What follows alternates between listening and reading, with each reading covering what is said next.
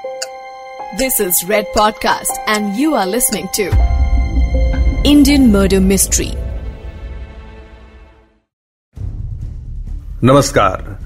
ये है red podcast और इंडियन मर्डर मिस्ट्री में मैं हूँ सौरभ आपके साथ। मैं सुना रहा हूँ आपको the Shabnam case part two पिछले एपिसोड में मैंने आपको बताया कि शबनम 15 अप्रैल 2010 की रात को चिल्लाकर सारे गाँव को इकट्ठा कर लेती है। मालूम होता है कि शबनम के अलावा उसके घर में मौजूद हर किसी की मौत हो चुकी है। बड़ी बेरहमी से किसी ने घर के सात लोगों को कुल्हाड़ी से मार डाला है। शबनम के लिए उस समय की मुख्यमंत्री मायावती जी पाँच लाख के मुआवजे का ऐलान करती हैं, लेकिन पुलिस के हाथ जब फोरेंसिक रिपोर्ट आती है तो ये केस अपने सर के बल पलट जाता है। अब आगे। शबनम के परिवार और उसके खुद के बैकग्राउंड के बारे में आपको बताना बहुत ज़रूरी है। भले ही शबनम और उसका परिवार शुरू से ही गाँव में रहते थे, अक्सर गाँव जैसा शब्द सुनते ही लोगों के मन में अनपढ़ शब्द अपने आप आ जाता है। लेकिन शबनम के परिवार में ऐसा कुछ नहीं था, बल्कि शहर के किसी आम परिवार से ज़्यादा शिक्षित थे शबनम के परिवार वाले। शबनम के पिता स्कूल में टीचर थे और खुद शबनम ने डबल एमए किया था। याद रखिए, मैं आज से करीब 10-12 साल पहले की बात कर रहा हूँ। शबनम ने 25 बरस की उम्र आते आते डबल एमए कर लिया था और स्कूल में इंग्लिश की टीचर भी बन गई थी। शबनम के कॉलेज में भी वो खासी मशहूर थी।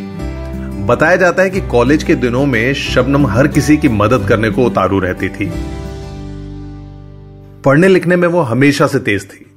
और अगर उसके किसी दोस्त को आर्थिक कठिनाइयों के कारण फ़ीस भरने में दिक्कत आती थी तो शबनम कई बार फ़ीस भरने के लिए कॉलेज से डेट एक्सटेंशन के लिए लड़ती थी। और अगर बात नहीं बनती थी तो वह अपनी जेब से अपने दोस्तों की फ़ीस भर दिया करती थी। पॉजिटिविटी, ज़िंदा दिली, खुश मिजाज, यही शब्द शबनम की पहचान थे। लेकिन फिर कुछ ऐसा हुआ कि यह शब्द बेमानी हो गए। कहते हैं, शबनम को बावन खेड़ी गाँव में रहने वाले एक लड़के से प्यार हो गया था। इस लड़के का नाम था सलीम। सलीम और शबनम में ज़मीन आसमान का फ़र्क था। शबनम में एक बेहद अच्छे घर की पढ़ी लिखी और समझदार लड़की थी और दूसरी तरफ़ सलीम था पांचवी फेल। जब घर वालों को इन दोनों के रिश्ते की खबर मिली तो शबनम के घर वाले इस शादी के एकदम खिलाफ हो गए। परिवार को शबनम का प्यार ही नज़र नहीं आया। उन्हें अगर कुछ दिखाई दे रहा था तो वो था सलीम और शबनम के बीच का फ़र्क। शादी नामंजूर थी, लेकिन प्यार में अंधे हो चुके शबनम और सलीम इस रिश्ते को आगे बढ़ाते चले गए। घर पर रोज़ाना झगड़े होते थे, ताने कसे जाते थे। आने जाने पर टोका जाता था, लेकिन क्या करें?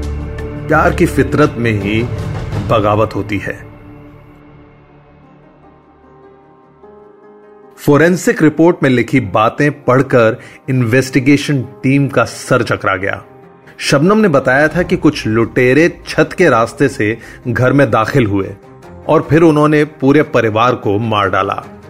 लेकिन फोरेंसिक रिपोर्ट में लिखा था कि परिवार में से किसी के भी शरीर पर किसी तरह की स्ट्रगल का कोई निशान नहीं था।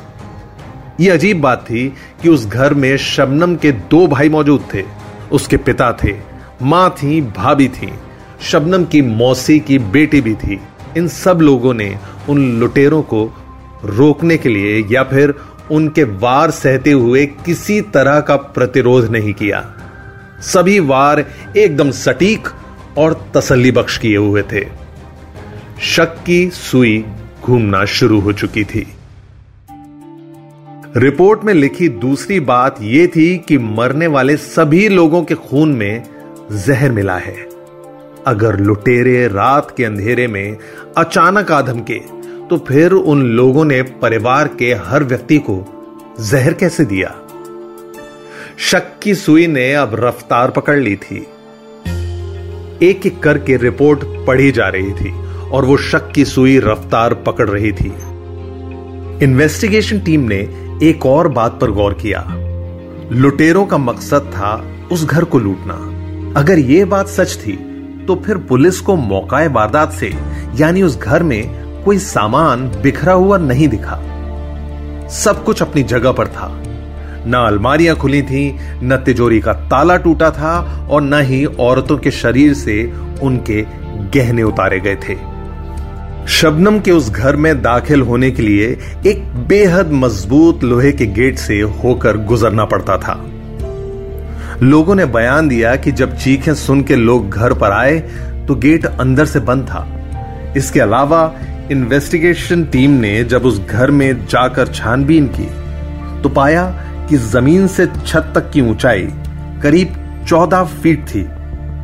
अब सवाल यह था कि कोई चौदह फीट की ऊंचाई को बिना सीढ़ी या रस्सी की मदद के कैसे चढ़ सकता है?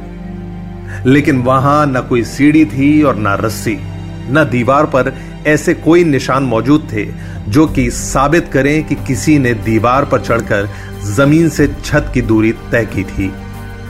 एक वाटर पाइप ज़रूर लगा हुआ था, लेकिन वो बेहद पतला और कमज़ोर था। इतना कमज़ोर कि अगर 50 किलोग्राम का कोई आदमी उस पाइप पर चढ़ जाए तो वो पाइप टूटकर नीचे आ जाता। पड़ोसियों ने यह तक बताया कि जब वो घर में दाखिल हुए तो ऊपर छत तक जा रही सीढ़ी के रास्ते का दरवाज़ा बंद था। इन सब बातों का एक ही मतलब था। या तो शबनम ने वो सात लाशें देखने के बाद सीढ़ियों के रास्ते का दरवाज़ा बंद किया था, या फिर वो साफ़ साफ़ झूठ बोल रही थी। शक की वो सुई रुक चुकी थी और जिस शख्स की तरफ़ वो सुई इशारा कर रही थी, वो और कोई नहीं, बल्कि शबनम खुद थी। शबनम के कॉल रिकॉर्ड्स निकाले गए। तो मालूम हुआ कि कत्ल वाले दिन शबनम ने सलीम को तकरीबन 55 कॉल्स किए थे। इनमें से एक कॉल कत्ल हो जाने के पाँच मिनट पहले और फिर एक कॉल कत्ल हो जाने के दस मिनट बाद किया गया था। उस पूरे महीने में जो कि आधा ही बीता था, शबनम ने सलीम को तकरीबन 900 टेलीफोन कॉल्स किए थे। शबनम के प्रति लोगों की हमदर्दी कुछ ज़्यादा ही थी। वही बात जो मैंने आपसे पहले कही थी कि हर किसी की समझ में एक इमेज बन जाती है, एक परसेप्शन तैयार हो जाता है। और फिर समझ बिना तर्क लगाए और बिना विवेक का इस्तेमाल किए निकल पड़ती है फैसला करने। इन्वेस्टिगेशन ऑफिसर आरपी गुप्ता ने मायावती जी के सचिवालय से बात की और उन्हें यह पाँच लाख का मुआवजा देने से रोका गया। सलीम तक पहुँचने में पुलिस को ज़्यादा देर नहीं लगी। हवालात के अंदर पुलिस ने जब अपने तरीके से पूछताछ की तो सलीम ने सब कुछ उगल दिया। सलीम टूट गया और फिर सलीम और शबनम ने अपना जुर्म कबूल कर लिया। बताया कि वो एक दूसरे से प्यार करते थे और घर वाले शादी के लिए राज़ी नहीं थे, इसलिए उन्होंने मजबूरी में ये कदम उठाया। और जब उन्हें मालूम हुआ कि शबनम प्रेग्नेंट है, तब उन्होंने बिना देर किए इस प्लान को अंजाम दे दिया। सलीम बाज़ार से जहर खरीद कर लाया। रात के खाने के बाद चाय बनाते वक्त शबनम ने जहर सबकी चाय में मिला दिया। और थोड़ी ही देर में जहर ने अपना असर दिखाना शुरू कर दिया। इसके बाद सलीम और शबनम ने मिलकर एक एक सदस्य को कुल्हाड़ी से मार डाला। और उस छोटे से सात महीने के बच्चे को गला घोटकर और फिर कुल्हाड़ी से मारा। इस केस में लोअर कोर्ट ने कैपिटल पनिशमेंट की सजा दी थी। यानी सात लोगों का बेरहमी से कत्ल करने के जुर्म में फांसी की सजा। लेकिन इस सजा पर आखिरी फैसला अभी आना बाकी था। आखिरी बार जनवरी 23 2020 को इस केस की सुनवाई हुई थी। शबनम और सलीम को जेल में एक लड़का हुआ है। आपको जानकर हैरानी होगी कि वो दोस्त जिसकी कॉलेज के दिनों में शबनम बहुत मदद किया करती थी, फ़ीस भरा करती थी। वो दोस्त सैफी आज शबनम के बेटे को पाल रहा है। सैफी और उसकी बीवी खुद को शबनम का एहसान मंद मानते हैं। और उन्होंने शबनम से वादा किया है कि उसके बेटे को कभी बावनखेड़ी गाँव या अमरोहा के आसपास भी लेकर नहीं जाएँगे।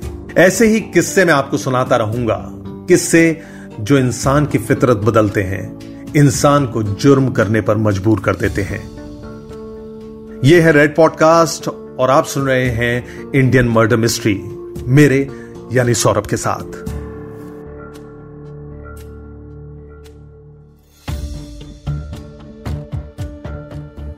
You are listening to Red podcast Indian murder mystery written by Dhruv law audio design by Ayush Mehra creative director Saurabh Brahmer. Send your feedback and suggestions right to us at podcast at redfm.in.